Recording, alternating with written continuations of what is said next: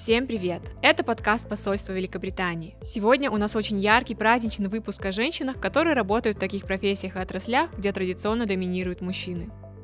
Наша первая героиня Гульмира работает в полиции более 10 лет. Она говорит, что мечтала попасть на службу с детства. Стать полицейским – это моя детская мечта. В то время, когда я была маленькой, милиции, в то время советская милиция была, работали в основном, ну, я, по крайней мере, видела только мужчин. И думала про себя, ну, у них форма такая красивая, почему там женщины не работают? И вот судьба так распорядилась, э, все равно оказывается мечта, она все равно стимулирует человека, все равно ты к этому идешь, да? Моя работа мне нравится. Тем девушкам, которые боятся идти в органы работать, хочу сказать, не бойтесь, работа интересная, все зависит от вас как вы работу свою поставите, так и все будет хорошо.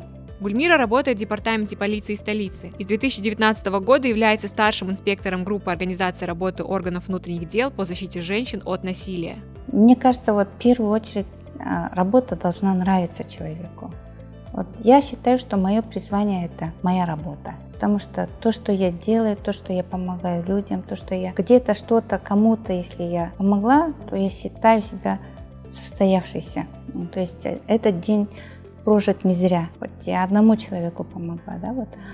И если бы вот каждый так бы думал и так бы работал, то у нас в стране все процветало бы, было бы все супер. Если вы узнали Гульмиру как участницу нашей первой серии подкастов о бытовом насилии, то, возможно, помните, что работа Гульмиры предполагает оказание помощи в любой час и в любой день недели. Поэтому отделить работу от личной жизни бывает непросто. Но Гульмира считает, что если женщина хочет реализовать себя как мать, супруга и в то же время иметь какие-то карьерные амбиции, то это все возможно. Совмещать э, работу э, и семью, и личную жизнь это можно. В этом ничего такого невозможного нет. Я замужем, Двое детей у меня. Уделяю время и мужу, и детям, нахожу. Поэтому в этом ничего такого сложного нет. Ставьте высокие цели и достигайте. The second story is about Corporal Megan O'Donoghue. She's 22 and she's been serving for around three years but really enjoys her job. We recorded the interview during the Royal Military Police visit last autumn, and here is her story. When I was younger, um, I always wanted to be in the army. Um, however, I also wanted to be in the police. Um, I researched what I could do in the army that would require police work, um, and that's when I found the Royal Military Police. You have to do a barb test, um, which is uh, kind of how quick you can work out puzzles and things like that. And I managed to get the score that you needed, and it was the highest score as well um, for this job. Um, I managed to get the score and got into the Royal Military Police. Um, it was one of the best days of my life. Um, I was 19 years old when I um, went through selection.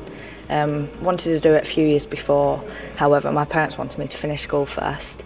So I achieved that and then finally got into the job that I wanted to do. She said that it's not hard for women to thrive or succeed in her career choice. Men and women perform the same physical activities, they are treated all as equals and feel supported by each other. No, I don't think it's hard at all. Um, you obviously have your difficult moments, but um, everyone's incredibly supportive, and I feel like we get exactly the same opportunities as males do. Um, like I said, I'm obviously here now as a female with males, and it's an absolutely fantastic experience, and we get to experience so much more as well. 100% do it. 100%. It was one of the best decisions that I've made. I've been in for three and a half years now, and I haven't regretted one bit of it. Um, you get sent away all the time. I'm off away next year, and I'm so excited to go. Um, you get so so many opportunities, so that you could that you wouldn't have if you hadn't joined. You get to see so much of the world as well, and it is absolutely brilliant. And you get to meet so many different people. I'm still friends with people that I met three years ago. I'm friends with people that are in different armies to me. It's absolutely brilliant. It's fantastic and I would definitely recommend it. Третья героиня – это девушка за штурвалом самолета. На самом деле, согласно статистике, женщин-пилотов в мире максимум 5%, и в их число входит и комбат. Я была обычной девочкой, училась хорошо. Мне кажется, все девочки учатся хорошо в школе. И потом, ближе к 10-11 классу, просто начал, ну, все, как бы, все абитуриенты начинают думать, кем они будут, какую профессию будут выбирать. У меня просто была... Эм, я хорошо знала математику, такие точные науки мне неплохо давались. Там был, э, была профессия авиадиспетчера. Она очень тоже интересная. Э, и я поступила по этой специальности, закончила и проработала два года. И чем больше я работала, тем больше я эм, вникала, может быть, в эту отрасль.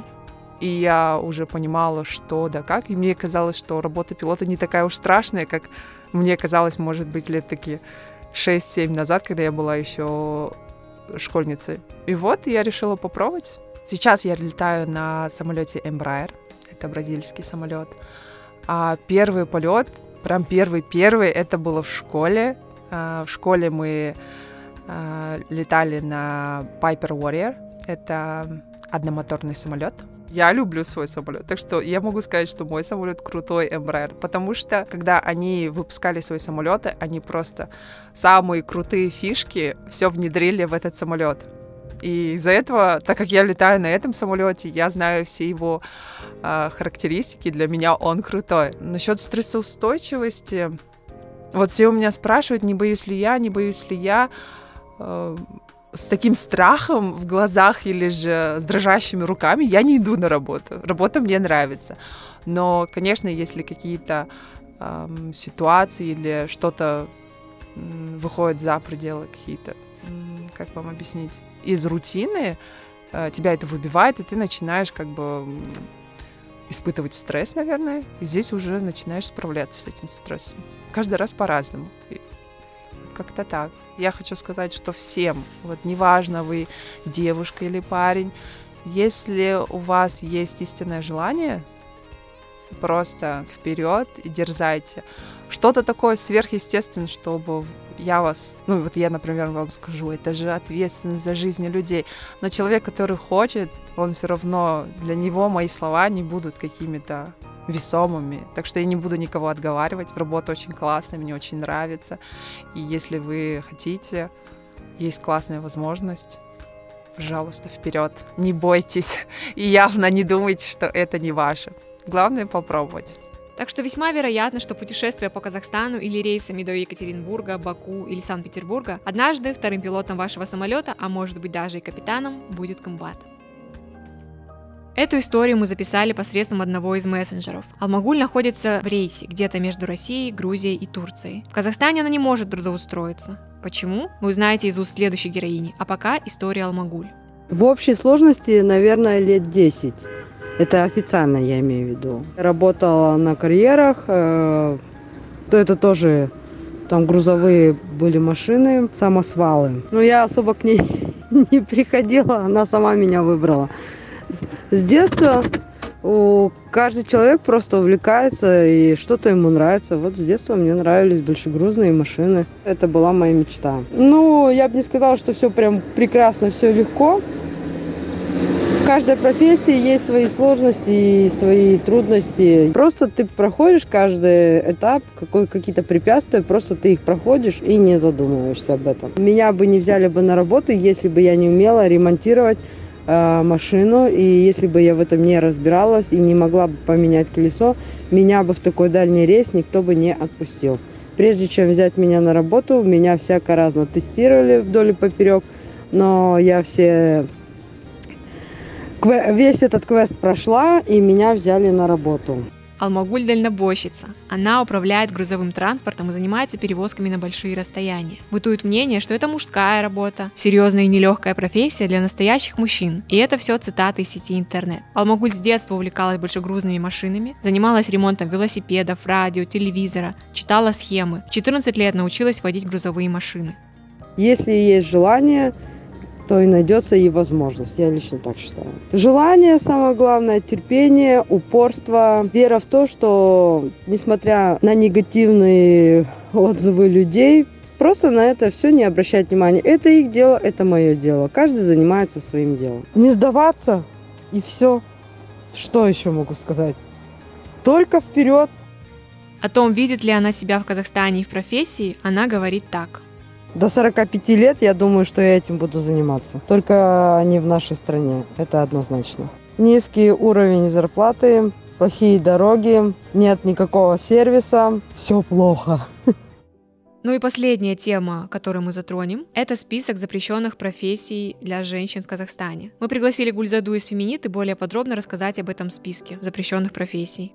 Ну, в целом можно понимать, что когда-то женщин надо было как-то ограничивать. Вот в Америке, например, после того, как Вторая мировая война закончилась, женщин как-то надо было обратно сдвинуть э, на кухню и мужчине освободить э, место в заводах и фабриках, куда женщин во время мировой войны очень сильно призывали, и они там, у них там была целая кампания для того, чтобы вытащить женщин из кухни для работы. А когда женщин вытаскивают э, в рабочую сферу, тогда что это означает для женщины?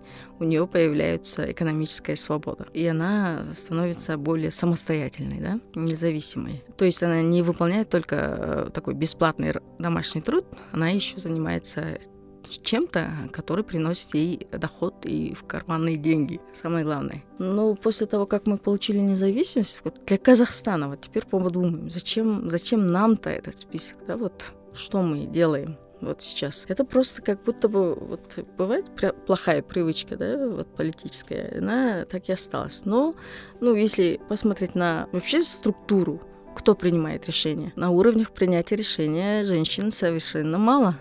И там нету тех женщин, которые вот смотрят на женщин как на свободных. То есть все, вся эта риторика о том, что она хранительница очага, женщина-хранительница очага, репродуктивные, там ее права, все это осталось. И поэтому там особо некому адвокатировать для того, чтобы убрать этот список. У феминиты есть несколько кейсов. Женщины в России, Беларуси, Кыргызстане тоже сталкиваются с подобного рода трудностями.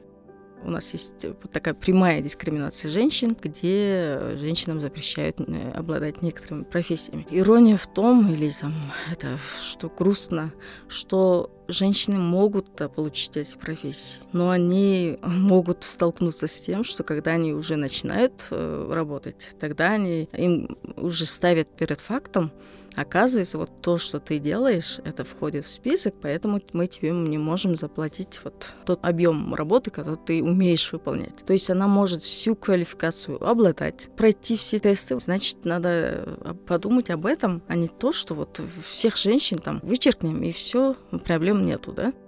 Некоторые постсоветские страны, Грузия, Украина, в том числе отменяют подобные списки. И в предвыборной программе 2025 партии Нуратан отмечено, что будут предложены изменения в закон для отмены списка запрещенных работ для женщин. Но э, хорошо, что мы вообще эту дискуссию э, подняли, и это стало общественным достоянием это. И Нуртан ввел, мы не знаем с какой целью, предвыборную программу, что нужно убрать этот список. Я думаю, политическое решение можно было бы быстрее принимать, да, вот уже когда были обсуждения в парламенте вот прошлого созыва, уже это, эту тему обсуждали, поднимали этот вопрос. Одна группа подняла и сказали, давайте заменим слово «запрет» на а, ограничение. Суть дела не меняет. И они смотрят, вот у вас есть вот это, вот это. И по постсоветским странам это общий характерный, этот, имеется этот список нелепый. Ну, естественно, эти страны, которые балтийские, наверное, давным-давно убрали. Украина убрала, Грузия, наверное, убрали. Ну, вот такие страны, которые более демократические там стали, они, естественно, убирают этот список, не задумываясь, потому что они думают, что это такое, да? Что это за такое прямая дискриминация? Просто только потому, что ты женщина, не можешь работать. Я думаю, что это несложно. Это будет очень хороший, ну, как бы, для рейтинга страны э, перед, например, в будет очень даже, может, могут это даже начать с этого там. Вот мы убрали список, когда все похлопают. Ну, это будет очень хороший, огромный, жирный плюс для защиты прав человека в Казахстане, если этого списка у нас не будет. Я это так оцениваю, но некоторые люди, наверное, очень сильно возрезают, там скажут, Кузата, ты, э, ты женщин не жалеешь, ты хочешь, чтобы все женщины там мучились в каких-то работах. Это не означает, что государство будет заставлять кого-то идти куда-то работать. Государство, оно не будет запрещать кому-то идти выбирать то, что она может делать. Отменить, запятая, нельзя ставить. Спасибо всем, что вы были с нами. Надеемся, вам понравился данный выпуск. Мы хотели бы показать и рассказать устами наших героинь, что нет никаких недостижимых высот. Поэтому, если вы чего-то искренне желаете, пусть это воплотится. Оставайтесь с нами, впереди еще больше интересных подкастов с самыми разными спикерами.